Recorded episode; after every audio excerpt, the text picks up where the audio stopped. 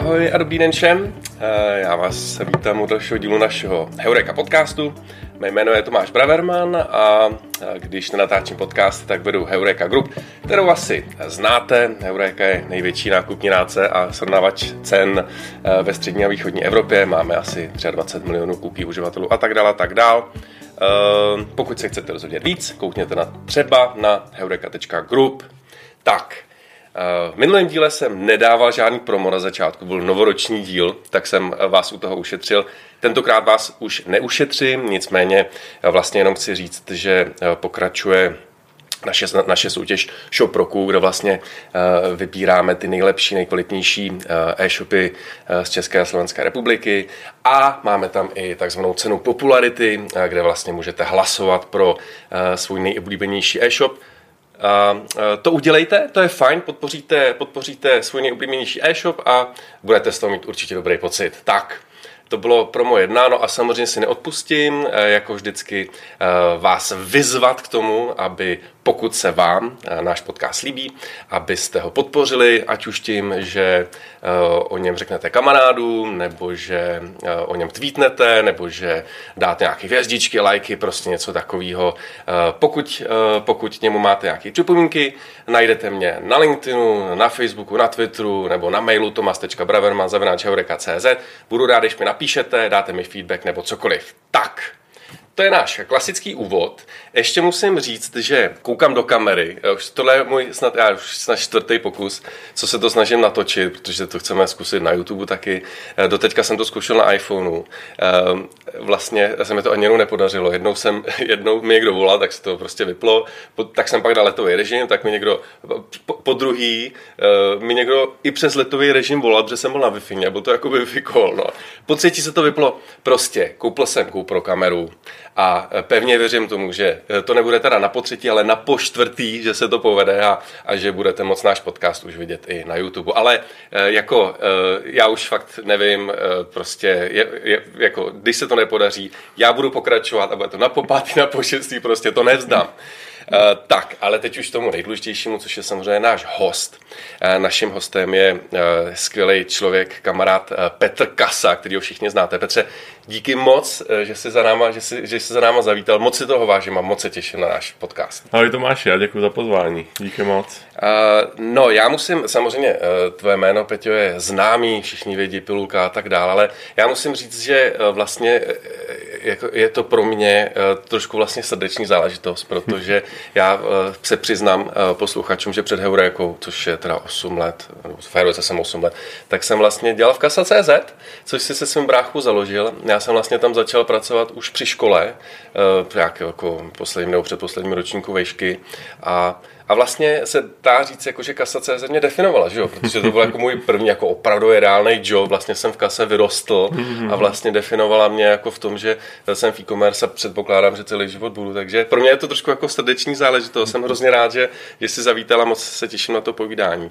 Já musím říct, že vlastně já jsem se to dozvěděl, až když už si byl slavný e-commerce člověk a já totiž v době, kdy ty si vlastně přišel do kasy, tak já už jsem tam byl v roli spíš pasivního investora. Ne, aktivně jsem se už na řízení nepodílel, tehdy vlastně kasu tehdy vedl brácha, že s Tomášem Richterem, s tím naším třetím společníkem.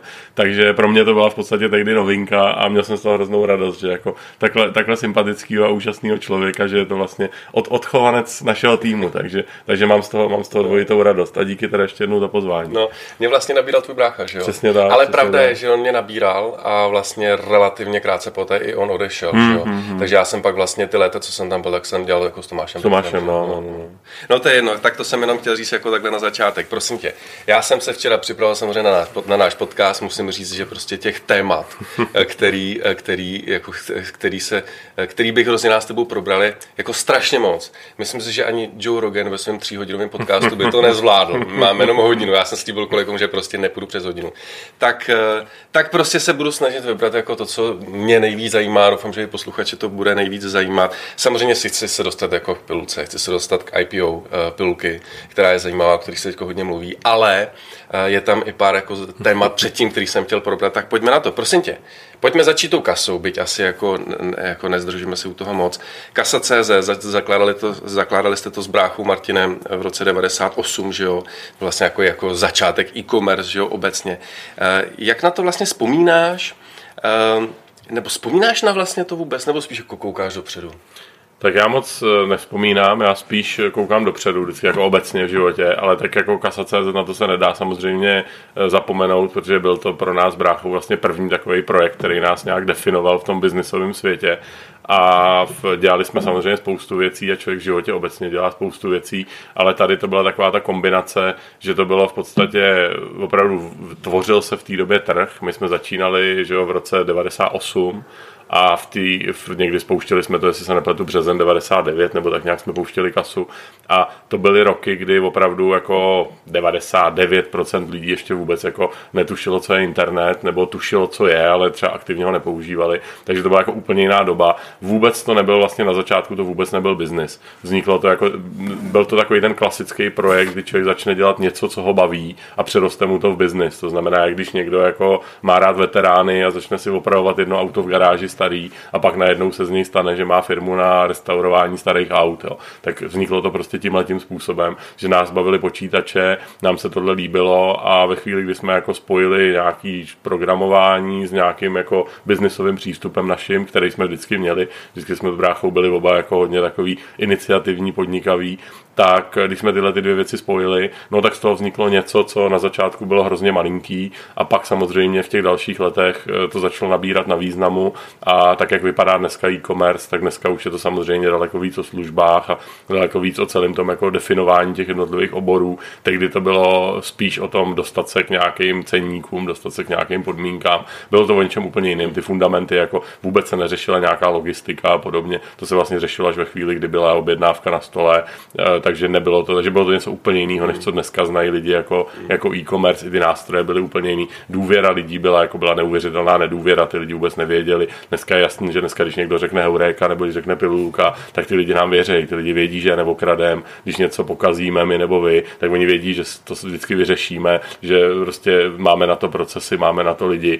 Tehdy ty lidi vůbec nevěděli, tehdy chodili, že jo, jako lidi a očekávali, že místo mobilního telefonu dostanou cihlu zabalenou v krabici od bot nebo nedostanou vůbec nic a podobně. Takže to byly takový, jako úplně, řešili se prostě úplně jiný problémy. Takže. A prodávali se vlastně jenom mobily a, a digitální foťáky. No, to byly obory, na kterých to vyrostlo. My jsme vlastně úplně začínali na datových médiích a nosičích, hmm. takže jsme prodávali různé diskety, CDčka, kabely k počítačům a takový, ty, takový ten spotřební materiál, takový to jako soft IT jsme dělali hodně.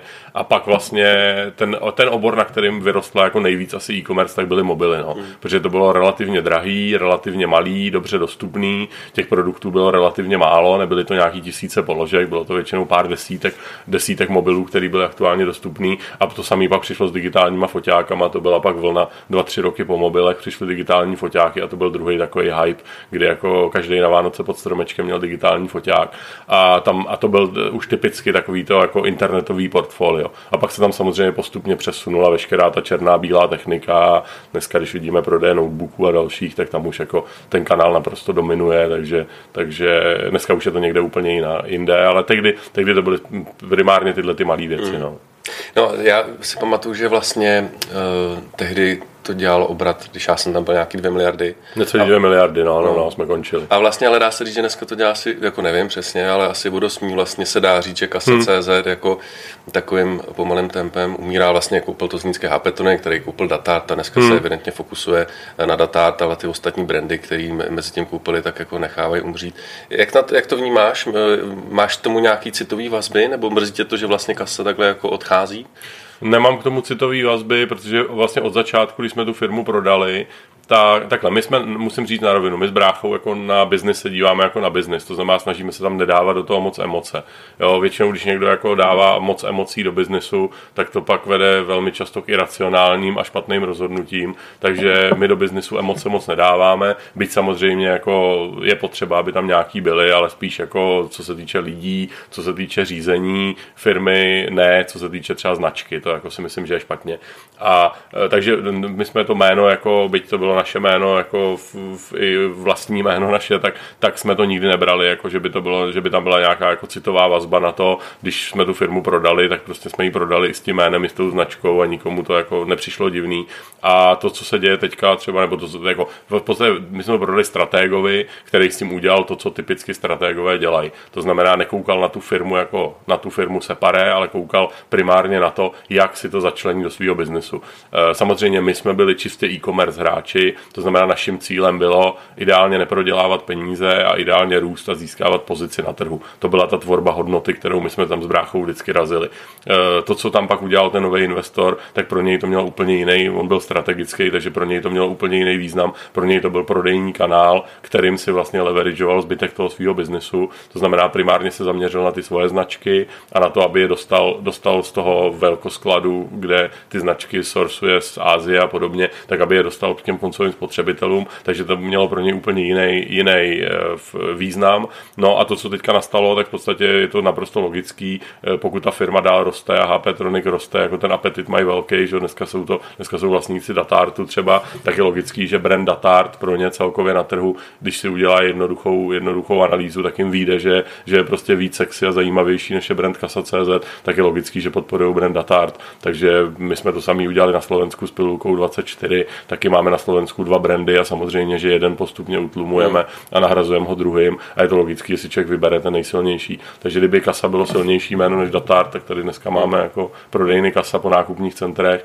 Tím, že Datart je silnější brand, tak prostě to bude Datart. Takže hmm. neberu to, beru to tak, že to tak je prostě. Já s tím úplně souhlasím, prostě když máš marketingový budget, Přesně tak dává daleko lepší efektivitu ten budget vložit do jedné značky, než ho roztříštit, protože samozřejmě ten velký Přesně budget tak. na jedné značce udělá daleko větší uh, divadlo. A ten zásah je dneska podobný, že jo? To znamená, ta, ten scope vlastně kam míří Datart a kam míří kasa, ty firmy jsou velmi podobné. Hmm. To znamená, nemá cenu je držet vedle sebe. Kdyby jeden byl specialista na IT a druhý byl specialista na HIFI, tak to může člověk držet vedle sebe. Ale dneska ten Datart má telefony, má počítače, má, má v HIFI, což kasa má úplně to samý, takže nedává to smysl. Hmm. Jako ty, ty firmy jsou v podstatě jako záběrem jsou totožný, takže nemá smysl je držet vedle sebe pod dvěma značkami. Ale stejně si myslím, že v té době, co já jsem tam byl, tak asi ta jedna z největších chyb, nebo proč to vlastně došlo, kam to došlo, bylo právě to, co si sám zmínil, že vy jste se soustředili na, jako na růst, ale uh, a tehdy, že jo, největším konkurentem byl MOL.cz, hmm. MOL, že jo, MOL, že jo, investoval, hrozně prodělával, vždycky hrozně prodělával, hmm.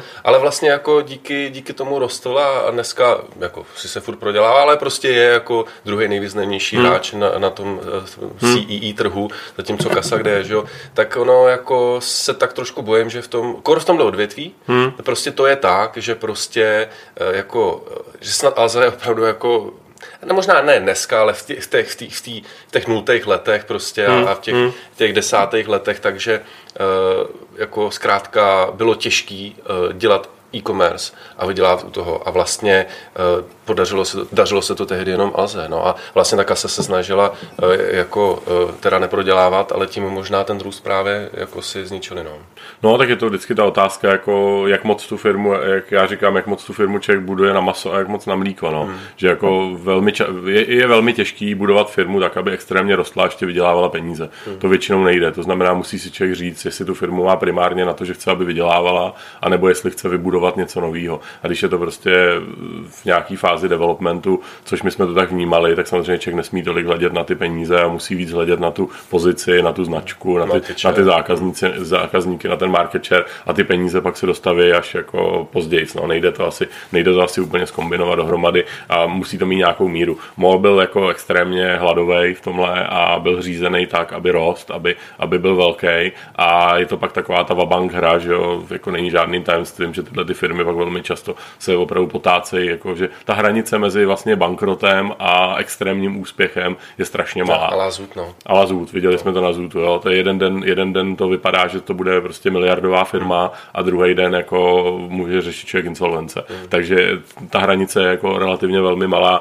My jsme si v Pilulce zažívali to samé, kdy taky řešíme vždycky se vstupem investora. Teď teda jsme v situaci, kde máme jako investorsky vyřešeno, takže jsme v klidu a spí se nám dobře, ale taky ta firma prostě taky pořád jsme řešili, že jo, jak moc rychle růst. Jestli prostě, a když člověk chce, aby ta firma rostla, já nevím, v našem případě 30, 40, 50% meziročně, no tak takhle obrovský růsty prostě to nemůže finančně vycházet. Mm. Takže člověk potřebuje nějaký backup od silného partnera a ten silný partner zase si musí člověk říkat, jako, jaký má samozřejmě úmysly, proč to dělá. Jestli chce, jde mu o dlouhodobý zhodnocení peněz, nebo mu jde, jako šlo v případě třeba té kasy, o nějaký strategický začlenění do holdingu a tak dále. Takže každý má, jako, může to mít své specifika a každý ten případ je individuální. Hmm. Souhlas. Mimochodem, eh, já jsem tady měl v, v podcastu Lukáše Úla, hmm. který vlastně hmm. prováděl eh, zůd tou transformací, respektive tím, tím bankrotem, že jo. Tak straš, straš, strašně zajímavý rozhovor. Právě přesně, hmm. to přesně jak říkáš, ten, ten rozdíl vlastně, nebo ten, ta vzdálenost mezi tím super successem a tím super fuck upem Přesně je tak. strašně malá. Prostě. a, a, v tom Zutu to je prostě příběh, který jako mě fakt rozesmutňuje, protože oni opravdu byli jako strašně blízko tomu super successu. Hmm. A, jestli jsi to neslyšel, poslechni si to, je to, je to jako hezky Neslyšel, poslechnu si rád. No. Hmm. Zut je pro mě třeba firma, která má neuvěřitelně jako silnou značku. Jo. Strašně se mi líbí ta značka, strašně se mi líbí ten přístup. Myslím si, že na tom odmakali hrozně práce a možná trošku v té transakční části udělali možná pár fuck upů, ale jako rozhodně je vidět, že tu firmu budovali srdcem, jako, hmm. že to nebyl nějaká, že to nebyla nějaká továrna na jednoduchý peníze jenom, ale že to bylo opravdu, že chtěli vybudovat něco velkého a skoro se jim to podařilo. Hmm. Tak uvidíme. No. Jenže to, co říkáš, ty, já s tím plně souhlasím, to bohužel je menšina, spíš se právě hmm. jako poukazuje na ten fuck up a to je právě podle mě to hrozný a to nefera, to smutný na tom. Ale hele, pojďme ale business, základní biznesový pravidlo říká, že na každém dílu se buď něco, buď něco vyděláš, anebo se něco naučíš. Tak v jejich případě to bylo hmm. to druhý. No. no. Tak to, to tak prostě je. No. Good, uh, pojďme dál. Uh, jenom než půjdem uh, na Noky, na to se hrozně těším, tak uh, jsem se ještě k té kase chtěl zeptat na poslední věc. Ty jsi vlastně relativně brzo vlastně exekutivně z té kasy odešel, že jo, šel si do toho GS Mobile. Co zatím stálo? To byla trošku náhoda a v, my jsme vlastně tehdy, ta firma byla úplně na začátku, opravdu to byl jako v, velmi, velmi startup a dávali jsme to dohromady nějak jako vůbec strukturu, jak ta firma bude vypadat a tak. A já jsem v tu chvíli ještě dělal k tomu nějaký další věci, protože tohle nebylo jako něco, co by nás uživilo. A v tehdy mi hodili lano kluci, kteří dělali právě velkou obchody s mobilama a takovéhle věci a dostal jsem od nich nějakou nabídku a já jsem to původně bral, jako, že to bude takový, jako řekněme, trošku zpestření, že se podívám do jako jiného světa. No jenom, že trošku se mi to tam pak zvrhlo, jako že vlastně ten majitel té firmy tak na mě tehdy jako vsadil takový, bych řekl, trošku žolíka říká, že se nám začalo jako extrémně dařit a my jsme fakt začali získávat ty nové značky, co se týkalo distribuce, začali jsme se dostávat do nových kanálů. Teda dováželi a velkou No, no, no, my jsme dělali velkou obchod, jo. vlastně tady byl nějaký dva, tři velké obchody s mobilama, vlastně telefony v té době v Čechách fungovaly jednak přes operátory, to bylo řekněme 50% salesu a druhá 50, druhých, druhých 50% byl ten independent market, což byly vlastně nějaký tři distributoři, kteří tady měli značky typu Nokia, Ericsson, Alcatel, Samsung, prostě všechny tyhle, tyhle velký hráče světový. No a nám se tehdy podařilo vlastně krátce po tom, co jsem tam nastoupil jako, jako obchodák, tak se nám podařilo získat a konkrétně mně se podařilo získat nějaký prostě obchody, který té firmě začaly vydělávat obrovské peníze.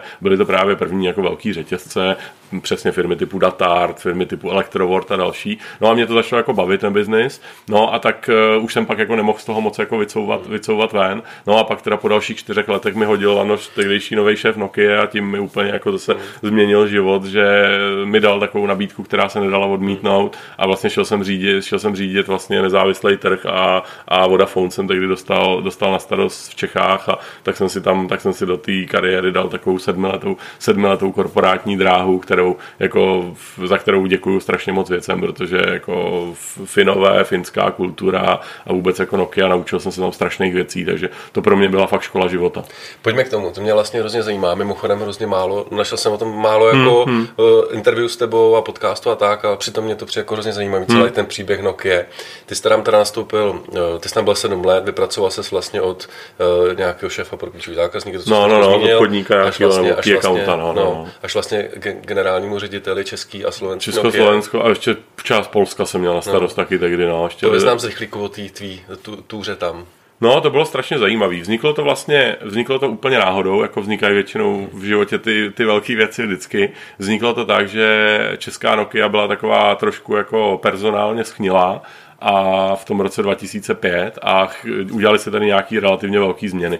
Byl tady vlastně šéf bývalý, který tady ještě v Nokia zakládal úplně na začátku, vlastně hned po revoluci, ten odešel, to byl Švéd, tuším, a přišel jsem Holandian, nový generál, takový jako fakt řezník, který řekl, že to tady prostě změní, transformace a tak, a hledal lidi úplně jako nepolíbený a mě si stáhnul právě vlastně z GS Mobile, protože mě znal přes některý, některý naše společní zákazníky, tak eh, za mnou přišel a říká, hele, mně se líbí, jak ty to děláš, ty jsi prostě férový, tvrdý obchodník a nejseš zatížený žádnou minulostí, dělal si vždycky jako pro privátní sektor, tak já takový člověk jako seš ty chci prostě na tohle a na tohle. Dal mi super nabídku a já jsem říkal, no tak jsem to chvíli zvažoval, ale relativně chvíli, protože jsem říkal, hele, to je pro mě, to může být, já jsem tehdy byl mladý, že to bylo v roce 2005, takže, takže jsem říkal, hele, to je pro mě, jako to může být obrovská, něco takového, no, 27, no. A říkám, hele, to může být, to může být pro mě jako super zkušenost a nikdy jsem si jako nešach na takovýhle korporát. No, ono to bylo trošku jako pak ve finále jinak, protože Nokia sice byla korporát, my jsme měli 120 tisíc zaměstnanců, ale já jsem tady v Čechách lokálně měl nějakých 25-30 lidí, jo, Československo.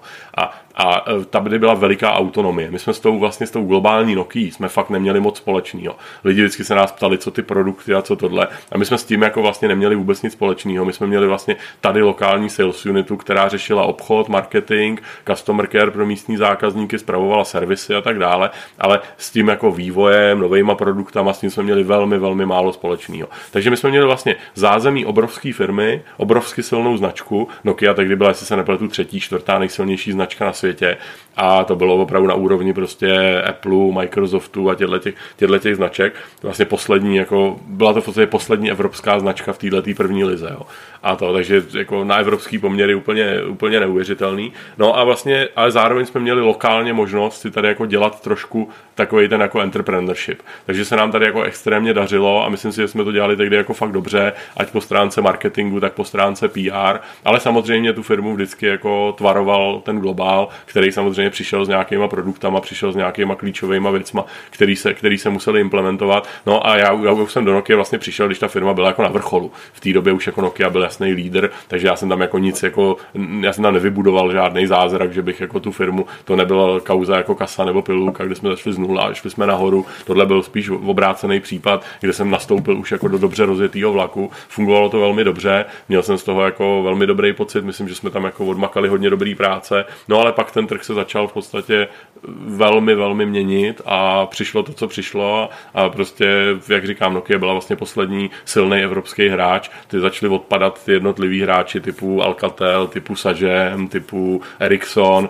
Vlastně všichni tyhle ty evropský, bylo jich x, že jo, těch, těch velkých hráčů, který tady byli a který známe, že jsme měli, měli kdysi v ruce prostě ty telefony, tak ty hráči začali postupně jako odpadat. No a začala ta obrovská nadvláda v Korejců primárně, že jo, tehdy LG a Samsung to začali, začali válcovat. No a pak do toho vstoupil ještě Apple, že jo, a vlastně ten jako Nokia začala tahat za ten kratší konec provazu, no a, a pak se to vlastně, pak se ty karty vlastně rozdaly už mezi Google a, a v Apple a tyhle dvě firmy začaly prostě vládnout naprosto a, a do dneška je to tak, že když se dneska člověk podívá, tak dneska je to prostě to portfolio je plný Samsungů, Huawei a, a takovýchhle značek a, a vedle toho teda ten, ten autonomní Apple, který si trošku jede po té, řekněme, paralelní koleji to svoje, ale víceméně pro nikoho jiného tam, tam prostor není a ovládli to prostě Korejci a Číňani. Hmm. Takže jako bylo to během pár let a bylo to o tom, že, že ta firma nějakým způsobem prostě technologicky zaspala, byla pomalejší a některé ty věci, které se měly uvádět rychleji, tak se uváděly pomalu a většinou v tomhle technologickém industrii ten, kdo přijde prostě o půl roku později, tak ten půl rok už je strašná, strašná doba, protože ztratí mediálně, ztratí tak strašně moc. Já si pamatuju, jak když jsme třeba měli první telefon s GPS, s mapama, já nevím, 95, jak jsme ještě vlastně získávali, jo, jak ty se psalo prostě super, ono to umí tohle, ono to umí tohle, jako, nebo když jsme měli ty foťáky, jsme měli tehdy skvělý, jako ty, ty telefony fakt fotily perfektně, tak to bylo jako to samozřejmě PR-ově hrozně pomáhá a pak sekundárně i těm prodejům. No ale ve chvíli, kdy se začne takhle psát, ale proti vám, sám, tak je to vlastně hrozný handicap a už to člověk jako nepřetlačí. Jo. Pak si pamatuju, že byly vždycky jako ty, že, ty vánoční tendry třeba do těch kampaní. No a prostě přijde Samsung s něčím a řekne, hele, my máme to, to, to. A my jsme přišli a řekli, no my to budeme mít taky, ale budeme to mít v Dubnu. Jo, a to jsou prostě takové ty věci, jako v tomhle, ta, v tomhle jako ten technologický svět je v tomhle hrozně krutej, že opravdu tam jako pak rozhodují fakt měsíce. Jo, a když prostě přijdeš se stejným produktem na trh o jeden kvartál později, tak ten jeden kvartál může znamenat prostě 80% biznesu mínus. A je to prostě, je to tak protože ten člověk opravdu je jako, jak vy to máte na Heurece na jeden klik, tak tady to je prostě opravdu jako na to, že v ceníku se přidá jedna položka před to a ten člověk tu funkci chce, ten člověk, ten, ten člověk o tom čet, ten člověk prostě chce, chce si splnit tu emoci, tak si ji prostě splní, ale splní si ji s tím, kdo to v tu chvíli má na trhu a ne s tím, kdo to bude mít za půl roku. Takže, takže v tomhle jako Nokia začala ztrácet, pak tam byly nějaký ty přešlapy, že jo, s operačním systémem, kde byly ty námluvy s Microsoftem, který nějakým způsobem do toho vstoupil, měli nějakou že, vizi, že vlastně z Nokia udělají jako mobilní divizi vlastně Windows a to se po teda vlastně dvou letech ukázalo, jako, že ta cesta byla, byla špatná a že... A myslím, že byla špatná nebo jenom špatně exekovaná? To je těžko říct, těžko říct. Tam jako, tam si myslím, že v tu chvíli už jako, my jsme, my jsme už v tu chvíli cítili, že ten vlastně prozákaznický přístup, se kterým tehdy přišel Google, takže ten už byl tak jako obrov, ten měl tak obrovskou nadvládu. Jo. V té době ještě se hodně mluvilo, že, že já nevím, Apple má třeba dobře zpracovanou hudbu a nějaký jako obsah a tyhle věci. To já jsem vždycky bral jako velmi s rezervou, protože si myslím, že to byl spíš jako mediální bullshit, protože Apple byl cenově posazený tak, že třeba v České republice neměl nikdy jako šanci ovládnout mass market, což do dneška, že když se páček na ty market share, tak jako je to jasný, že ten Google má dneska, nevím kolik, abych nekecal 84% nebo něco takového, takže ten Google to ovlád jako přes ten Android v podstatě úplně a jako ruku na srdce, prostě oni ty služby mají nejlepší. Jako to, jak dělají prostě maily, to, jak dělají prostě kalendář, to, jak dělají, dneska už i tu hudbu mají, to, je to, jak dělají mapy, to, jak dělají vyhledávání, jako sorry, prostě musíme si přiznat, dělají to nejlíp. No, Takže jako... My jsme teď počítali nedávno v Heurece, kolik používáme googlých nástrojů. Hmm. Čeče, bylo to kolem deseti, no. no. Jako hrozně moc. My máme taky. Já ale musím... oni, a oni teda nejenom jako, že to dobře vyvíjí, ale oni dělají dobrý akvizice. Dělají, no. no jasně, oni, jako, oni nic nevymysleli, oni to všechno dělají akvizičně. To Kromě jako, searche, no. To jako, oni začali searchem a pak už jenom přikupovali, hmm. jasně. To jako, když se na to dělá člověk spolu investora, tak je to takhle, ale to zákazníka nezajímá, že? Hmm. Pro zákazníka je to prostě tak a ono to funguje. A prostě ty Google mapy fungují a když si člověk veme jakýkoliv jiný mapy, tak mám pocit, že fungují trochu hůř. A když si vemu kalendář, tak když používám prostě Google kalendář, tak on prostě funguje. A, a to jsou takové ty věci, jako, na které když si člověk zvykne, a musím říct taky, my taky máme celou firmu dneska postavenou na Google Apps, takže taky samozřejmě používáme jejich služby a nemluvě samozřejmě o online marketingu a další věci, kde mají absolutní nadvládu. Takže jako těch, těch vlastně těch kamínků do mozaiky, který oni tam tehdy měli, tak jako Nokia nemohla v tomhle v podstatě, v podstatě konkurovat. A ta doba se tak strašně změnila. Ty lidi začali používat něco jako, nebo začali očekávat něco úplně jiného. Já si pamatuju, že pět let před nástupem Google tam byly věci typu, že lidi řešili, jako jak se ten telefon ovládá a že Nokia má dobrý menu a že tam máme svýho červa, že tam běhal, běhal je, hra, hra, na telefonu. Takovýhle, takovýhle jako, a loga na displeji, takovýhle kraviny, to se řešilo pět let předtím nebo osm let předtím, než přišlo tohle. Jo. Ta doba se tak strašně změnila a najednou ten člověk prostě chce mobilem platit, chce v mobilu vyhledávat, chce být permanentně na internetu, chce tam mít sociální sítě jo, a chce, aby to všechno fungovalo. No a jim ten ekosystém prostě fungoval, zatímco ta, ten partnership Nokia, Nokia v Windows nebo Nokia Microsoft byl prostě jako kostrbatej.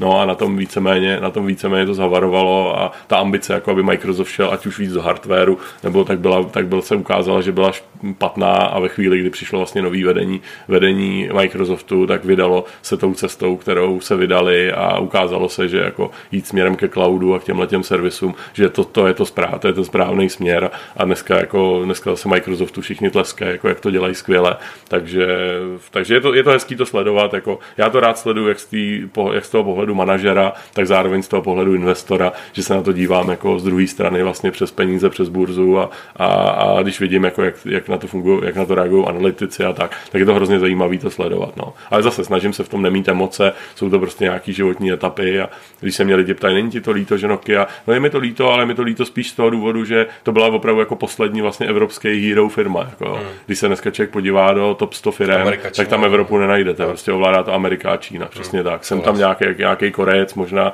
tady, v, tady třeba v těch, v těch telefonech pořád jako displeje, procesory, tam pořád jako hrajou ještě, ještě, ještě jeho Korejci nějakou, nějakou roli a jinak tam jako nikoho jiného nenajdeme. Takže jako v tomhle Evropa jako zachrápala, když to tak řeknu, a Nokia byl takový jeden z posledních jako opravdu statečných bojovníků, hmm. který, který se držel nejdíl. No. Já to měl teda mimochodem úplně stejně taky, mě tohle to hrozně mrzí hmm. a, a, jako když si promítnu, jak to bude za, za 50 let, tak eh, ty, duopolizace biznisový, čínsko-americký, hmm. se jako dost bojím upřímně. A, a, a, ta Evropa, jako jestli bylo vždycky jako centru, že jo, a, a, a, jako Rusko, Amerika, Evropa, hmm. tak dneska máš uh, Amerika, Čína, Rusko, tak na půl a Evropa už tam prostě není. Jo? A Japonsko už tam vlastně, jo, Japonsko trošku hmm. už tam taky moc není. Prostě je to Čína, Amerika a to promítnutí hmm. jako do budoucna jako je pro mě jako scary. Ne, tak jak se, jak se jako zvyšuje že, ta životní úroveň třeba v té Ázii, tak samozřejmě daleko víc hraje roli pak ten objem, jako ten, ten počet těch lidí, že? jako ten vůbec ten objem té ekonomiky. A, a, a, i ty peníze pak samozřejmě, jak se zvyšuje ta životní úroveň, tak přibývají a zvětšuje se ten význam. Takže tohle je samozřejmě něco, co jako čeho je potřeba se jako z nějakého geopolitického pohledu bát. A, a my se tady v Evropě prostě máme krásně a, a žijeme si krásně a to, jako, to je prostě nějaký dějný vývoj, takže jako musíme se trošku zase probrat a začít trochu makat. No. Hmm. Tak já myslím, že jako iniciativních a šikovných lidí tady máme dost, jenom jde o to, aby jsme jim spíš dávali jako prostor a e, mám pocit, že celá, celý ten ekosystém evropský je trochu, trochu takový jako ušlapávací, jo? že to je takový, takový trošku socík, no? že prostě jako radši stůjte trošku v tom koutě a buďte v klidu a že se tady málo asi glorifikují takový ty lidi, kteří jako chtějí opravdu letět na ten Mars. Jo, že se na ně podíváme do té Ameriky, na toho Maska, ale jako, že bychom si tady jako glorifikovali nějakého evropského Maska, na to moc nepracujeme.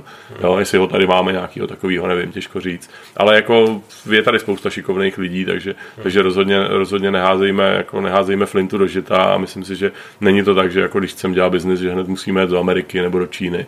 Že jako dá se to dělat i v Evropě, ale, ale musí musí člověk asi trošku víc makat. Jde to tady trochu hůř teďka, no. Ty hmm. podmínky jsou trochu těžší tady hmm. asi. Hmm. No ještě, než půjdeme dál, tak jenom eh, já vlastně jako na, na tu dobu Microsoftu vzpomínám, jak prostě měsíc po měsíci ztráceli ten market hmm. ale pak vím, že tehdy jako uh, se začalo mluvit vlastně o nějakém operačním systému Windows, který vlastně by byl jako úplně stejný na mobil a na desktop. Hmm. A to mně přišlo, že by jako mohla být opravdu ten, ten game changer, že by to opravdu mohlo fungovat, že prostě e, vlastně budeš mít ten samý operační systém na mobilu a na desktopu a nebudeš jako mezi tím rozlišovat. Hmm. A vlastně, e, vzpomínáš na to, bylo to pravda? Jo, se to? Jak to vlastně vypadalo? No tak řešilo se, že Windows Mobile mělo několik nějakých, jako ty mobilní Windowsy, vlastně než přišly ty Windows, já nevím, jak se to jmenovalo, ten systém abych nekecal. Mobile, ten poslední, byl to Windows Mobile. osmička, Oni měli nějaký, no, no, no, měli nějaký, nějaký verze v těch telefonech a já už si nepamatuju přesně to, to číslování, ale bylo tam vlastně nějaký dvě generace takový, jako který byly relativně hodně jako populární, relativně samozřejmě, ale v tu dobu já už jsem měl takový trošku pocit, že jako, jak jsem tady zmiňoval o tom jako technologickém náskoku, že stačí jeden, dva kvartály a vlastně člověk ztrácí, ztrácí všechno, tak to byl, to byl podle mě jako problém, ve kterém kterým tehdy vlastně eh, stál ten Microsoft. Že oni to chtěli jako natlačit do těch lidí, ale oni, byl tam takový ten chicken egg problém, že potřebovali ty aplikace, jo. A tam přišlo pak jako, já nevím, přišel člověk do banky a banka měla aplikaci pro iPhone a pro, pro Google. Jo, a teďka jako, a oni museli vlastně přemlouvat, jako, tak potřebujeme, abyste to udělali ještě taky pro nás. A to jako nejde dělat, jako, to nejde dělat, jako, v, v, že to člověk tlačí od, jako ze zhora. To musí být tlačený od spoda. To je potřeba, aby ty lidi opravdu to brali jako platformu. Když člověk dělá aplikaci na počítač, tak je jasný, že ji udělá pro Windowsy, protože většina lidí používá Windowsy. Ale jako ve chvíli, kdy někdo řekne, hele, tak nám to naprogramujte pro nějaký alternativní systém. Který má 2% tržní který má, podíl. No, 2% tržní podíl, tak jako už vidím toho, toho finančního finančního ředitele v té bance, jak jako alokuje další miliony na to, aby někdo spravoval bankovnictví prostě pro tuhle platformu. Jo. Takže, takže tam byl trošku problém, že jako jak chceš používat zařízení, na kterým půlka věcí nefunguje. Hmm. Takže zase to ukázalo to, co vždycky jako se vlastně vždycky v dějinách ukáže, nebo v technologických speciálně, že nevítězí ten nejlepší, ale vítězí ten, který se nejlíp přizpůsobí. To znamená v případě těch IT projektů je to ten, kdo je nejvíc kompatibilní. Hmm. Takže pokud prostě mám dneska jako eh, Android má 80 80, já nevím, plus procent market shareu, no tak je logický, že když s něčím jdu na tuhle platformu, takže jako jsem předurčený pro to, aby to uspělo. A když s něčím půjdu na nějakou jinou platformu, no tak ty lidi už musím přesvědčovat, aby do toho vůbec nastoupili. Takže to je takový jako v tomhle, v tomhle je to hrozně, v tomhle je to jako hrozně těžký a v, prostě ten, ten jako, myslím si, že ta kláda přes tu cestu byla tak veliká, že to, že to prostě nebylo jako, nebylo hratelný. No. Hmm. A že už v tu chvíli vlastně, jako když, když s tímhle, já už jsem, já jsem tehdy v té době vlastně odešel z Nokia, takže já už jsem jako s Microsoftem nedělal, já už jsem jako nikdy nebyl jako v uvozovkách na, na, na payrollu Microsoftu, já jsem odešel právě v této transi, transition period jsem odešel. A ale, sám nebo, nebo tam No my jsme se dohodli, jako, tam se dělali vlastně celá reorganizace, takže a já jsem byl v té době už jako jsem měl v hlavě jako jiný zase projekty, takže jsem jako nabít, že jsem říkal, hele, jako my jsme tady spojovali regiony, takže vlastně ze čtyř, z pěti, z pěti generálních ředitelů zbyli dva na ten středoevropský region, takže já jsem jako nabít tu svoji pozici a řekl jsem, hele, takže to dostal tehdy, dostal tehdy kolega z Maďarska, vlastně dostal pod sebe, ale měl to třeba nevím, jeden kvartál a hned zase to šlo dál, takže jako to, to, bylo takový přesně tak, Jasně. to bylo takový setřásání. Jako... Je, ale to mě připomíná, to jsem někde slyšel, že tehdy ty reorgy se v Nokia nazývaly, uh, možná, možná to je co, ale že první reorg byl cappuccino, pak espresso a pak ristretto, ne? Tak to nevím, to je, je možné, že tomu tak pracovně někdo říká, ale to, to, ani, to ani nevím. Ale, ale bylo to asi takovým způsobem, no. Hmm. Ne, tak bylo to prostě daný tím, že jako mělo to nějakou finální, jako finální stav a ta firma byla hrozně jako fair a že ty Finové mají vůbec takovou jako kulturu hodně, že investují do těch lidí a jako už do vzdělávání, do těch HR věcí, takže uh, oni byli jako hrozně féroví a všechno, jako řešili to všechno hrozně jako hezky, milé, nebylo to žádný, jako nebyly to žádný ultimativní věci, ale prostě jako logika biznesu to dávalo, že jako to nejde jinak prostě udělat. Hmm. Muselo to takhle skončit, no. Stejně jako to předtím takhle skončilo v Siemensu a v Alcatelu a v Sajemu a ve všech těchto těch firmách. Prostě tohle byl jako nějaký úděl toho industry a, a, a prostě nedalo se s tím tu chvíli už nic dělat, no. Hmm. No každopádně potom si teda zbyť eh, příjemného finského, ale korporátu, tak si se opět ponořil do světa podnikání a vlastně z bráchů si založil druhý business spolka. Pojďme k tomu, strašně zajímavý. Pojďme možná začít nějakýma číslama, 3 miliardy obrat, něco takového. Když začneme číslama na začátku, tak to byl 50 metrový 2 plus KK a nákup pěti stolů v IKEA. Tak to bylo to první číslo, co jsme, když jsme začínali pilulku. Tady jsme začínali opravdu úplně od nuly, jako klasika, tak jako to máme vždycky rádi, to znamená, že koupíme 4 stoly v IKEA a pronajmeme si 2 KK někde, někde v Praze. A to a takhle začínala pilulka teda úplně stejně. My jsme ji měli v hlavě, já nevím jak dlouho, no, pár měsíců, půl roku, tři čtvrtě roku jsme o tom přemýšleli. Brácha byl trošku díl vlastně volný, že jo? ten si dělal ty svoje jako malý projekty, vím, že měl něco v gastru, něco dělal nějaký, jako to nebavilo. nějaký to. A byl takový jako, jeho to, jeho to nebavilo hlavně z toho důvodu, že on byl v situaci, já myslím, že to i jako říkal, to není žádný tajemství, že byl hrozně moc jako v situaci investora. A e, já jsem úplně stejný, my jsme v tomhle jako fakt, my jsme v hodně věcech úplně stejný a v tomhle třeba úplně, my nemáme rádi jako pasivní vydělávání peněz, když ten druhý očekává, že mu s tím nějak jako budeme trochu pomáhat, ale vlastně tu pomoc nechce. A to byly, přesně jsem měl pocit, to byly tyhle ty projekty. Já vždycky, když jdu do nějakého projektu, tak buď do něj jdu jako úplně pasivně, to znamená, tady máte peníze, tady máte maximálně kontakty jako na lidi třeba, se kterými vám pomůžu, ale biznis si řešte sami, já vám do toho nebudu kecat. Je to vaše, vy to musíte rozumět víc než já. A nebo zase do toho chci jít úplně hands on, to znamená, že do toho fakt kecám a kecám do toho hodně, ale pak zase chci, aby bylo pomím. A jako takový to mezi, a myslím si, je nejhorší, když se člověk dostane do takového toho mezi, že vlastně obě strany, jak, ten, jak ty foundři, tak ty investoři, nevědí, co mají očekávat od toho druhého, a je to takový zamlžený, tak to většinou dopadne blbě. Jo, a pak to ty lidi nebaví takže jako ten jeden neví, co ten druhý a tak, co má vlastně očekávat. Blbě nastavený očekávání asi.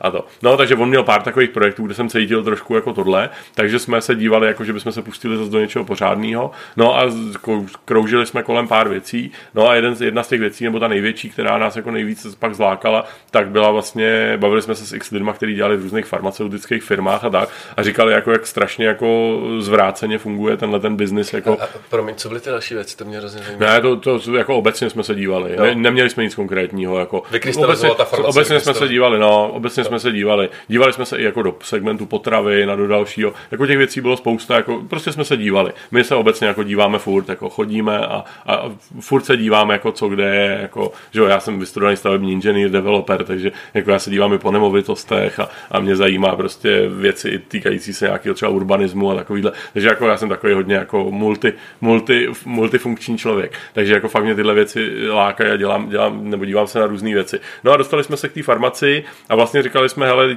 to je vlastně standardní retail jako každý jiný. Ty spotřebitelé ve finále jsou, jsou lidi, obyčejní jako consumers, jako v každém jiném segmentu, akorát je tady hezký ten přesah, že vlastně jim je člověk, když to dělá dobře, jak je člověk jim schopen extrémně dobře pomoct. Viděli jsme tam tu obrovskou vazbu na ty data do budoucna. To znamená, že dneska ta, dneska ta léčba a vůbec jako ten, ta péče o zdraví je strašně jako postavená až jako reaktivně. Jo. Až když mi něco je, tak vlastně jdu něco řešit. Strašně málo jako taková ta proaktivnost, takový to, když člověk si vyzvedne auto v servisu, že dostane rovnou plán, kdy bude mít příští servisní prohlídku, kdy se mění volej, kdy se mění brzdy. Jo. To, jako, to je u auta už je to normální, ale u lidského těla to ještě normální není. Jo. Možná nějaký malí děti, že řeknou, hele, tady si vemeš tuhle, tuhle vakcínu a pak už jako si nějak žiješ. Jo. A když na sebe kašleš, tak prostě jako jsi zanedbaný a když se o sebe staráš, tak jako máš výrazně větší šanci, že jako budeš v 50 vypadat úplně jinak, než někdo, kdo na sebe kašle.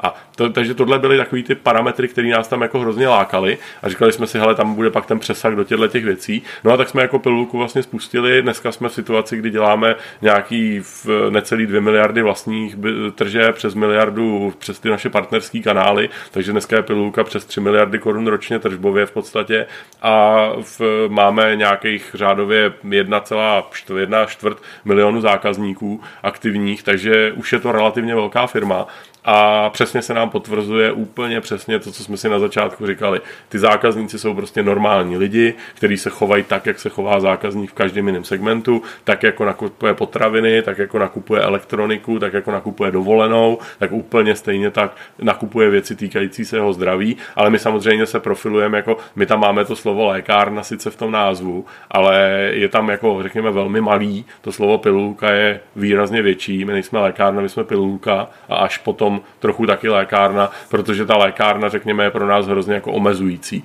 to, co dneska člověk vidí v klasické lékárně a co si člověk, jako, co je vlastně jako precepce slova lékárna, tak je to primárně bílej plášť, primárně recept, primárně nějaká konzultace s lékárníkem a tak dále. Tohle všechno my určitě chceme dělat, děláme. Máme dneska asi 160 lidí, který ve firmě, který jsou jako farmaceutického vzdělání, ať už magistři, sanitáři, lékárníci a tak dále. Ale ale primárně se snažíme o to, aby jsme celkově vlastně se starali o to, jak aby jsme zlepšovali lidem kvalitu života. To znamená, jdeme daleko víc do prevence, daleko víc nás zajímají pak věci typu dentální hygiena, typu, typu zdravá výživa, typu různé diety, jo, kosmetika a takovéhle věci. To znamená to, co vlastně člověku jako zlepšuje jeho, jeho život a to jak tělesně, tak psychicky. Takže to, to je něco, jako kam, kam směřuje, co je vlastně ta mise pilulky a k tomuhle se, tímhle, se, tímhle směrem se snažíme, snažíme profilovat a máme jako plány do budoucna samozřejmě obrovský, takže, takže chceme jít dál tímhle tím, tímhle tím směrem a určitě to neskončí jenom u bílých plášťů a u lékáren. No, je to jako spektakulární úspěch jako za, te, za tu krátkou dobu. Že?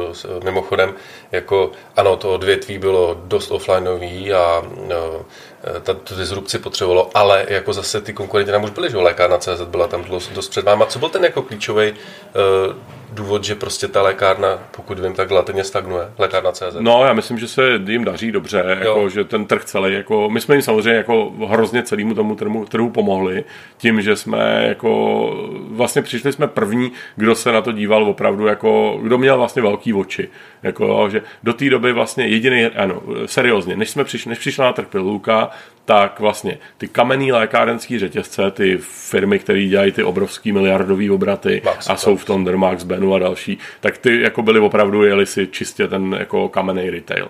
Ty jako opravdu budovali pobočky, obsazovali nákupní centra, obsazovali polikliniky a řešili si primárně jako slevy pro důchodce na doplatek a podobné věci a tam to jako končilo. Tam jako žádná vyšší jako přidaná hodnota moc cítit nebyla v tu chvíli. Eh, pak tady byla samozřejmě lékárna CZ, což je pro nás, jako řekněme, nejrespektovanější konkurent z toho pohledu, že si myslím, že to dělá jako opravdu obsahově velmi dobře. Lidi, kteří zatím stojí, mají můj obrovský obdiv, jako jsou to lidi, kteří to opravdu je na nich vidět, že to nedělají pro peníze, že to dělají opravdu proto, aby taky, stejně jako my, aby zlepšili kvalitu života těch svých zákazníků. Je to tam vidět, jsem o tom bytostně přesvědčený, znám ty lidi velmi dobře a mají můj obrovský respekt.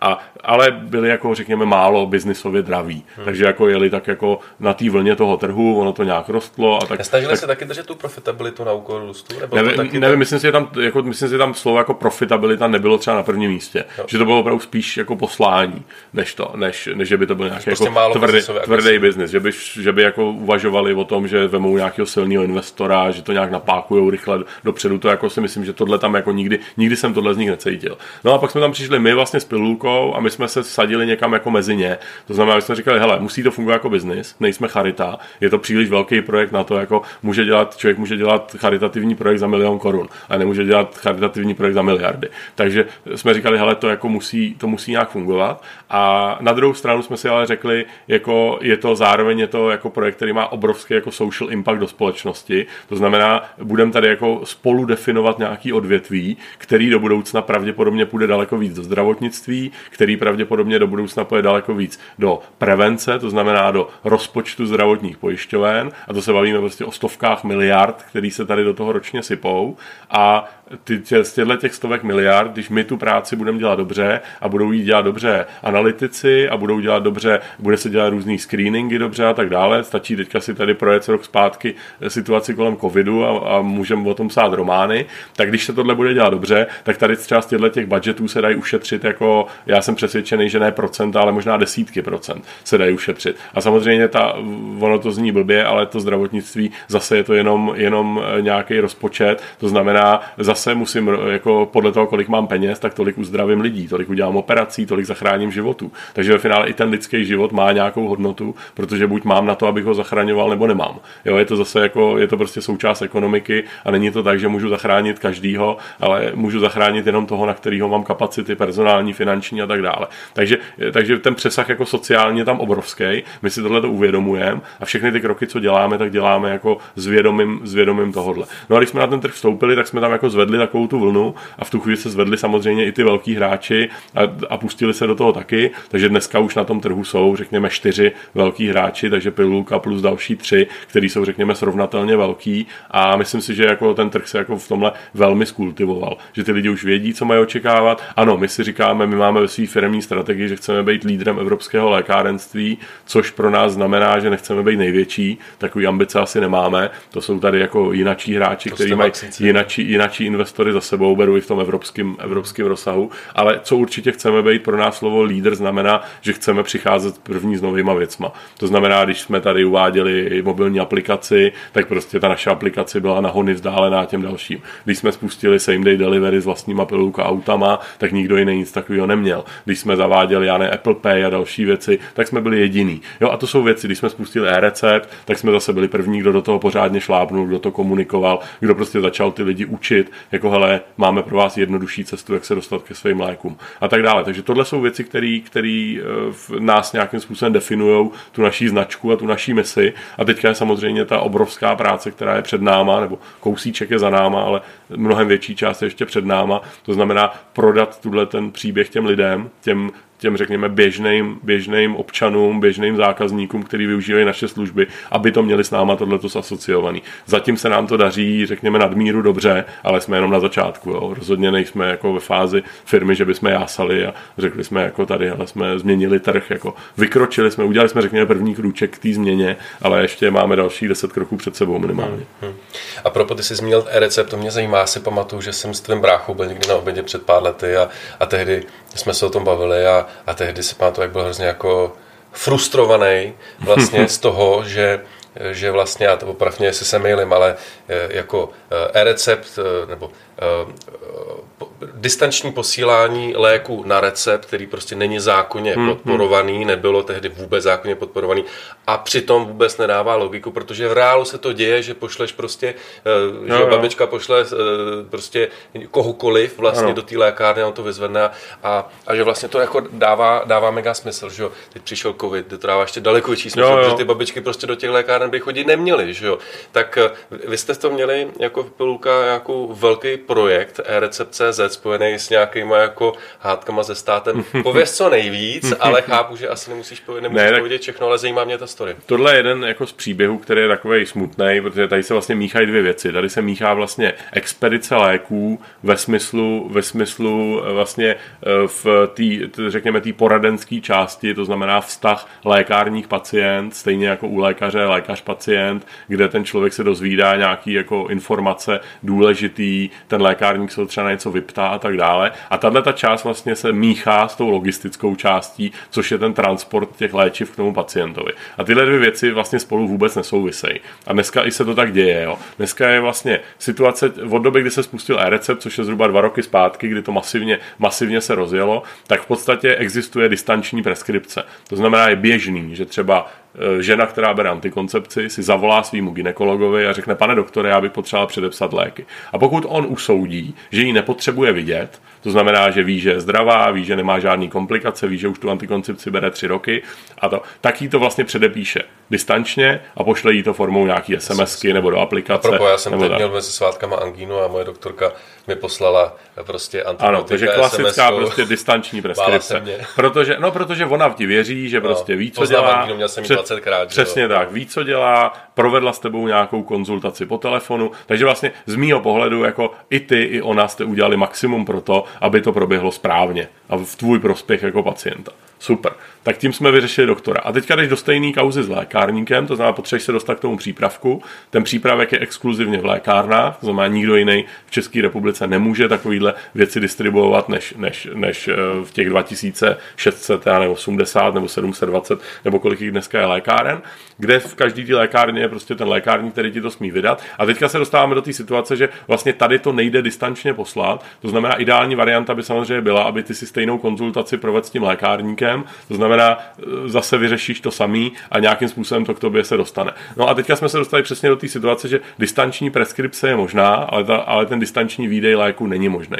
No a samozřejmě, že jako lidi to jako obecně ignorujou, to znamená, lidi si tam přesně posílají kohokoliv. Ten zákon samozřejmě nezakazuje, že to můžeš vydat někomu jinému. Ten zákon výslovně říká, že to můžeš vydat, pokud nemá pochybnosti o tom člověku, ani ten lékárník a zároveň mu důvěřuje ten pacient. To znamená, ty si tam pošleš svého úvozovkách oblíbeného taxikáře, protože mu věříš, že ti to přiveze, nebo si tam pošleš mě, ačkoliv se mnou nemáš vůbec nic společného, ale věříš mi, že ti ty léky přivezu v pořádku, tak si mě tam prostě pošleš. A není s tím jako žádný problém. A když mi ten lékárník věří, že ti to správně předám, tak jo. No a my se teďka snažíme vlastně dostat, dostat se do situace, dostat nebo dostat ten trh do situace, aby ty pacienti byli zodpovědní natolik, že provedou tu konzultaci s tím lékárníkem, když budou mít sebe menší pochybnost, aby ty lékárníci byli dostatečně zodpovědní, že provedou zase tu, tu, tu, tu správnou distribuční praxi tím, že, že kontaktují toho pacienta, aby se nestávalo to, co se dneska běžně děje, že sestřička v nějakém senior houseu nazbírá 30 receptů, doběhne tam s nima, tam to lékárník vysype do krabice a ona jim to zase veze do toho senior houseu. Tak takhle by to podle nás vypadat nemělo. A to je něco, co se dneska děje. Hmm. Takže my bychom chtěli tohle paradoxně, prostředí. Paradoxně. Ale paradoxně tohle vlastně nad tímhle jako všichni přimouřejí oko, zatímco představa, že si tam proto pošleš svého kurýra nebo taxikáře, tak to jako všichni vidějí rudě, Ježíš Maria, oni nám tu vlastně, liftágo, oni nám to, liftágo, tohle typicky jako, že to, to, je typicky jako služba, kterou člověk pro tyhle věci využije. Když doma budu ležet a budu v karanténě na covid a budu potřebovat antibiotika, no tak jako jak je mám v tu chvíli řešit? Tak jako samozřejmě první, první možnost je, že si tam někoho pošlu, jestli to bude liftágo, Dodo nebo kdokoliv jiný, nebo moje asistentka z práce, když ji mám k dispozici, no tak to samozřejmě udělám. Jo. Takže jsme se dostali do takového trošku jako, a dostali jsme se do situace, že se vlastně neřeší ten obsah, ale řeší se spíš taková jako, eh, taková jako ideologie kolem toho. Jo. Že prostě, ale jsou země, kde to funguje, ne?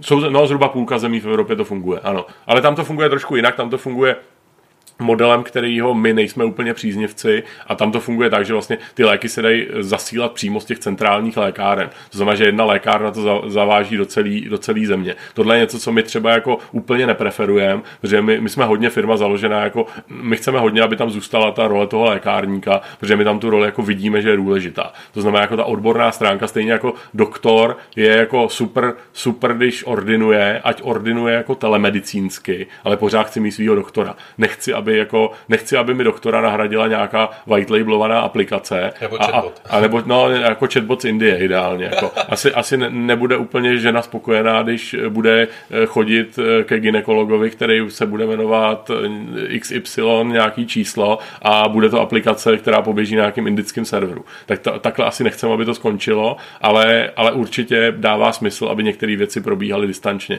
To znamená, nějaká telemedicína je určitě velmi vhodná, nějaká, nějaká konzultace telefonická, mailová a přes aplikaci jakákoliv s lékárníkem dává smysl a ta logistika, to jakým způsobem ty léky se zabalej, pošlou, že se ověří, že je to opravdu ten správný lék a to, to už je prostě čistě technická věc a neměla by se vůbec jako, eh, tam by, tam by neměli vlastně do toho ty jako odborní lékárníci vůbec zasahovat, protože to není vlastně, jako to není ten, ten, eh, ta podstata toho, tý, toho jejich problému. Teď to vidíme tady na uh, situaci kolem očkování covidu, jak to dopadá, když odborník na epidemiologii a odborník na vakcinaci jde řešit logistiku. To je úplně jiná disciplína. Jo, my si tady jako trošku pleteme jako konstruktéra automobilu a řidiče automobilu. Hmm. To, že umím super řídit a vyhraju Formuli 1, to neznamená, že umím skonstruovat auto. A zase ten inženýr, který nakreslil to auto, tak ten možná nemusí vůbec umět řídit. Hmm. Jo? Je to ve většině oborů. V hokeji se to říká taky, že jako rozhodně nejlepší hokejista není nejlepší trenér.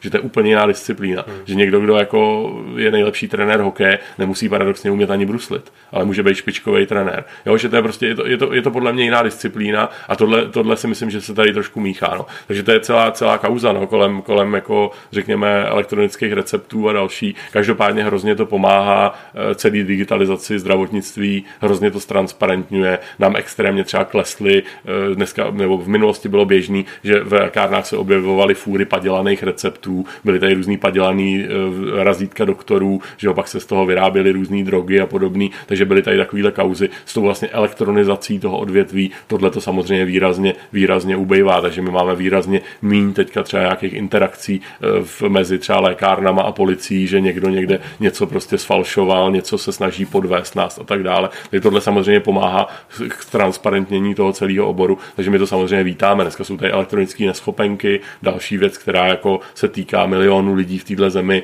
a zase je to něco, zase nějaká část zdravotnictví, která se, která se digitalizuje. Takže určitě jako tohle to jsou věci, které do budoucna určitě pomůžou, ale musí se nadejít trošku s rozumem a nejenom s ideologií. No, no eh, jako tak on si pojďme říct, že COVID spousta, eh, jako tu digitalizaci obecně strašně zakcelerovala a digitalizaci eh, celý, celého toho zdravotnictví hmm. jako extrémně. Mimochodem, měl jsem tady Tomáše Šepka, že jo, hmm. se svým telemedicínským biznisem u lékaře CZ, tak, tak samozřejmě pro ně COVID jako byl jako šílená akcelerace. Hmm. Já tomu hrozně fandím a, a já teda u lékaře CZ moc rád používám na všechny moje, takový hypochondr. Tak. Tomáš, digitální hypochondr. Tomáš je skvělý a jako jeden z lidí, který, ke kterému já taky chovám obrovský respekt já, a to je prostě člověk, který jak, jak od té odborné stránky, tak jako přesně chápe to, že jako na prvním místě by měl být ten pacient. My to máme úplně stejně u nás, přesně to, co dělá Tomáš v tom, řekněme, v té telemedicíně a v tom telezdravotnictví, tak přesně to my se snažíme dělat v té, řekněme, jako digitální farmaci, protože taky říkáme, na prvním místě musí být vždycky ten pacient, to znamená,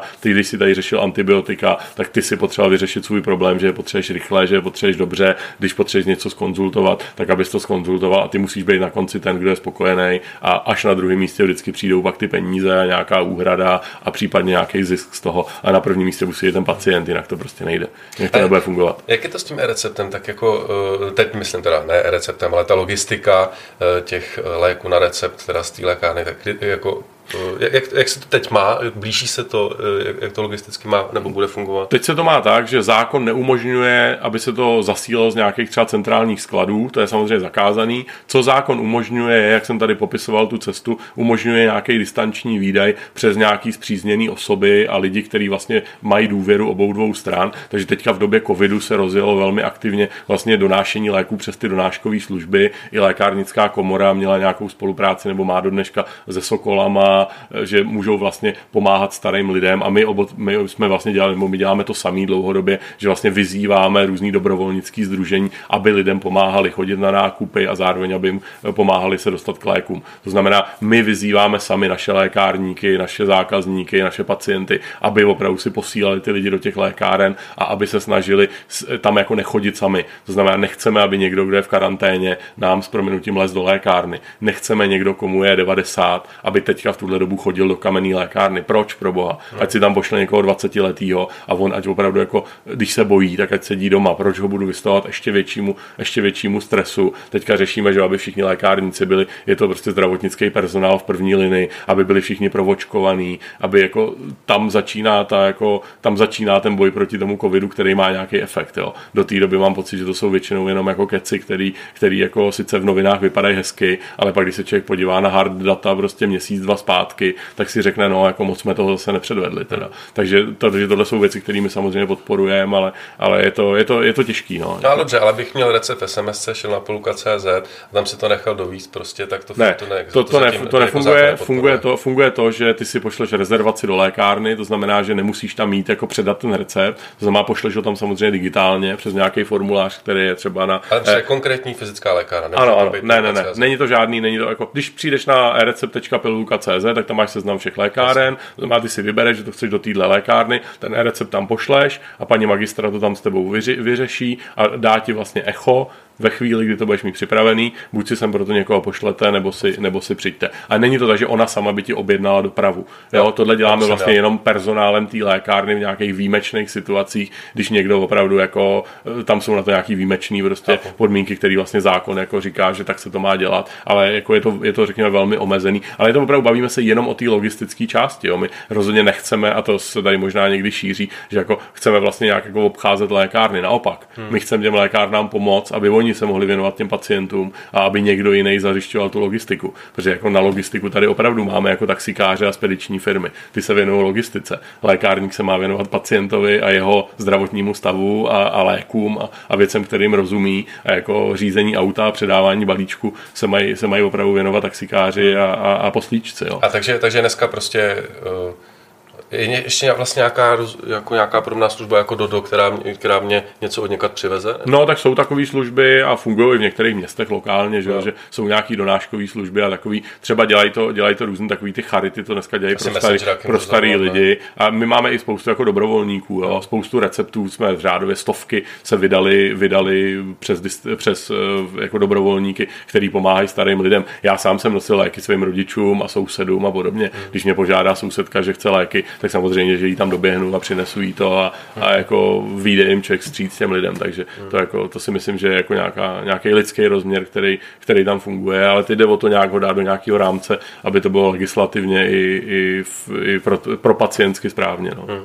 Hele, uh, odbyla hodina, uh, tak musím vybrat, mám tady ještě strašně moc téma, musím vybrat nějaký, který... Joe Rogan už se, už se, už se klape, jestli, no, jestli nebyl překonán. Uh, ne, ale uh, chtěl jsem samozřejmě teda s tebou probrat to IPO, ale asi se na to vykašlem, protože se o tom jako dost, dost natočilo rozhovoru, ať už s tebou nebo s bráchou. Víme ve třech větách. No. Každopádně chtěl jsem ti říct, že jsem teda včera si chtěl uh, pořídit vaše nějaké akcie, uh, samozřejmě uh, opět klasicky litu toho, že pozdě, protože teda ten růst posledních měsících je nádherný a připomnělo jo. mě to můj nákup akcí uh, Alibaby, který, který jsem nakoupila asi a pár dní poté zmizel Jack Ma, takže si dovedeš představit mm. uh, vývoj uh, hodnoty mých a akcí. už se to zase vrací. trošku, trošku. Se to zase vrací. Ne, tak pojďme krátce k, k IPO. Uh, mimochodem krásný úspěch, prostě mám z toho hroznou radost vlastně, že Pražská burza uh, jako se začíná dostávat do nějakého nějaký význam prostě v, hmm. v, v, v pomáhání českých malej, ma, ma, ma, malej český lokální význam. Jo, jo, vlastně. Hele, já zkusím teda být opravdu jako long story short. Uh, no, IPO, že my jsme se k němu dostali tak, že vlastně jeden z našich akcionářů od začátku, vlastně náš první investor byli Wooden kluci z Wooden Company, mm. Honza Sýkora a lidi kolem něj, Láďa Jaroš a tak dále. A tyhle kluci vlastně jsou jako burziáni od A do Z a tak ve chvíli, kdy jsme zvažovali to další kolo investice, tak přišel na přetřes z jejich strany i tato varianta. My jsme měli nějaký tři základní varianty. První byla samozřejmě dluhový financování, co jsme nakonec vyhodnotili, že nechceme, nechceme firmu zbytečně předlužovat a stresovat nějakýma velkýma splátkama úvěrů v budoucnu. Takže to jsme vyhodnotili, že ne. Druhá varianta byl nějaký strateg, ten se nám jako líbil, že by nás mohl posunout dál jako firmu, ale nelíbil se nám Vizbot, co jsme tady řešili, Kasa a HP Tronic, že by se se nám mohlo velmi dobře stát, že my máme jasnou vizi a my jsme poměrně jako s bráchou oba jako máme jasno v tom, kam jdeme a máme jasnou strategii, jasně to v hlavě srovnaný a mohlo by se stát, že by někdo přišel a místo naší strategie začal řešit, jak pilulku zaintegrovat. prostě, Ale no. ne, hlavně by ta priorita v hlavě úplně jiná. Hmm. Jo. Mohli bychom se najednou dostat, že jako bychom neřešili, kam poroste pilulka, ale že task číslo jedna by byl, jak zaintegruju pilulku do nějakého celku. A to je něco, co by bylo absolutně kontraproduktivní a my bychom v tu chvíli přišli o 80% energie, kterou do toho vkládáme. Takže to jsme vyhodnotili, jako že by byla škoda. No a, a třetí varianta byla sehnat prostě úplně jako vyloženě jako jenom peníze, jsme ryze finančního investora, no a tam se nabízel kapitálový trh. No. Bohužel v Čechách teda, nebo jako teďka už můžu říct, jako že, že samozřejmě tento IPO pilulky byl obrovský úspěch a bylo to obrovský i zároveň překvapení, protože spousta lidí jako říkalo, ne, ale v Čechách to také nefunguje. Prostě jsou země, kde to funguje. V Americe je to normální, i v Polsku je to normální. Že prostě mám firmu nějaký velikosti, mám nějaký příběh, mám nějaký management, pokud tyhle ty věci fungují a jsem přesvědčený, že jsou dobrý a my jsme přesvědčeni, že pilulka je dobrá v tomhle, tak jsme říkali, hele, tak to musí přece fungovat. V Čechách to takhle moc nefunguje, protože nikdo se na tu burzu jako nehrne. Ty lidi není běžný, že by lidi investovali do nějakých jako rozvojových projektů přes kapitálový trh. Lidi jsou zvyklí v Čechách, že je tam prostě česká spořitelna ČES a, a v, já nevím, Moneta a je tam pár akcí, který, o kterých se tady baví a, a, a, jinak se tam jako nic moc na té burze neděje. No a my jsme vlastně si tehdy dali dohromady s Vůdama a vlastně s Pražskou burzou, s Petrem Koblicem a s jeho lidma jsme si dali dohromady příběh, že by bylo dobré tu burzu trochu nakopnout a říct těm běžným investorům, hele, tímhle, touhle formou můžeš investovat prostě do firm typu jako je Pilulka. No, povedlo se nám to extrémně, ten příběh jako se stal pro lidi uvěřitelný, vidějí tam ten potenciál, vidějí tam tu naší chuť, vidějí tam ten, ten řekněme, dobrý management Pilulky, který doufám, že máme. A když tohle to jsme všechno dali dohromady, no tak z toho byl tenhle ten, řekněme, úspěch, že jsme více jak pětkrát vlastně přeupsali.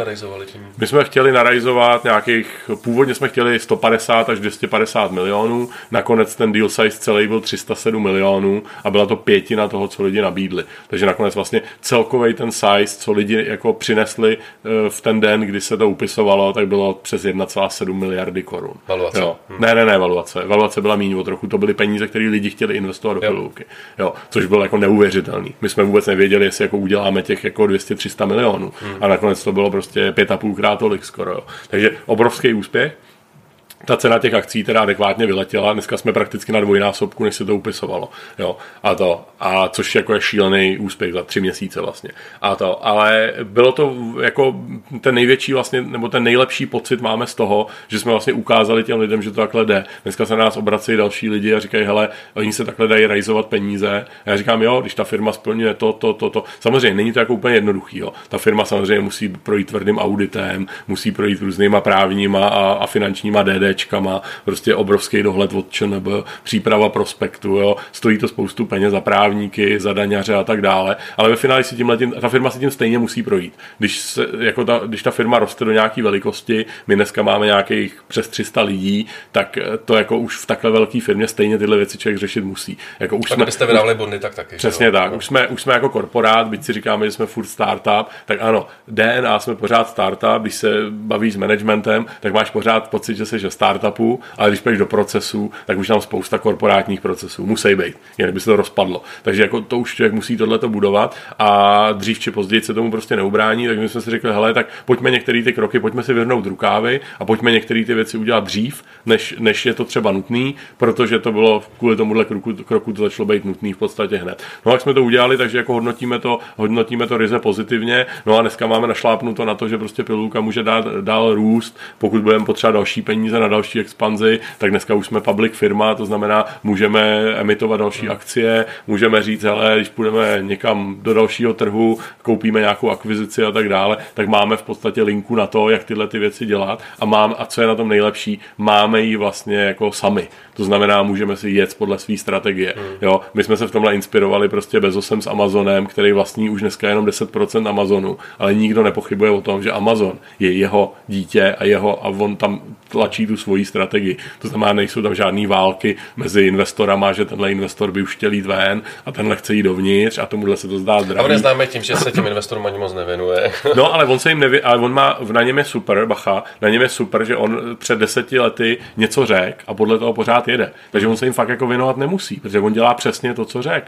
Jo, blbý by bylo, kdyby každý dva roky změnil strategii a, a jako nevěnoval se jim. To by bylo špatně. Ale ve chvíli, kdy řeknu, hele, budu dělat tohle a pak to plus minus plním, tak jako mám naprosto čistý svědomí. A to samý my třeba chceme, jako aby takhle fungovala pilulka. To znamená, jako ano, pokud dokud plním, to, co jsem slíbil, tak nám do toho nekecejte. Ve chvíli, kdybych samozřejmě začal dělat nějaké věci, hele, tohle nefunguje, tak to děláme jinak a tak, tak jako a nema, nemám v tu chvíli uvěřitelné argumenty, tak chápu, že ty investoři začnou být nervózní, ale ten trh je v tomhle krutej, takže samozřejmě pokud by se tohle začalo dít, tak okamžitě jako to bude mít dopad na, na, tu, na tu atmosféru na tom trhu a, a v tomhle jako, jako musím říct, že my jsme v tuhle chvíli vyslečení do naha, že jako všechny ty věci, ty lidi to řešejí, dneska kolem nás krouží x analytiků, který se dívají, čekají na chyby, ve chvíli, kdy uděláme nějakou chybu, tak budou chtít hned vysvětlení a tak dále. Takže v tomhle zase samozřejmě, jako když je člověk v tom jako private equity segmentu, kde má fyzického vlastníka, tak si to s ním vyříká jako u stolu doma a ven to nemusí jít. Tady v tom případě, když je public,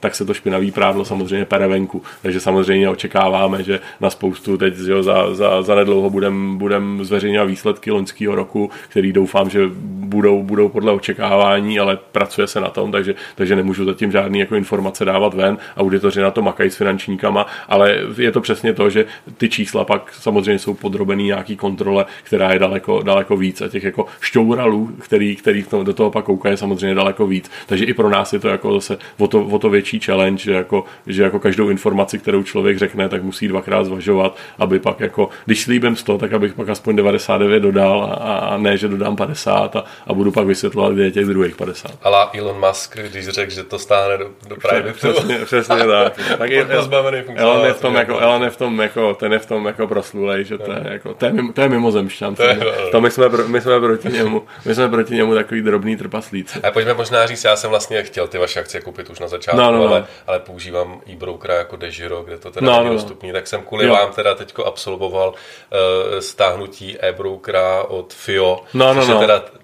což je teda na to nešách vývojář 15 let. Jsi jako, aplikaci nebo web? Uh, no oboje. oboje. Web, web, je takový, web je hodně technický, no, aplikace, vyvíjejí novou, to jsme no. řešili nedávno zrovna, že si stěžovalo x lidí a byli ujištěni, že v letošním roce bude nový e-broker od FIA, takže to, takže to, takže jako, no ale to je jenom tohle. Tak teda, teda, kde všude, všude to, ty vaše akcie člověk, nebo jak člověk jako já prostě... V České republice všude, je to, je to normálně na startu na pražské burze, na tom trhu Start, což je vlastně ten nejmenší, ten základní trh.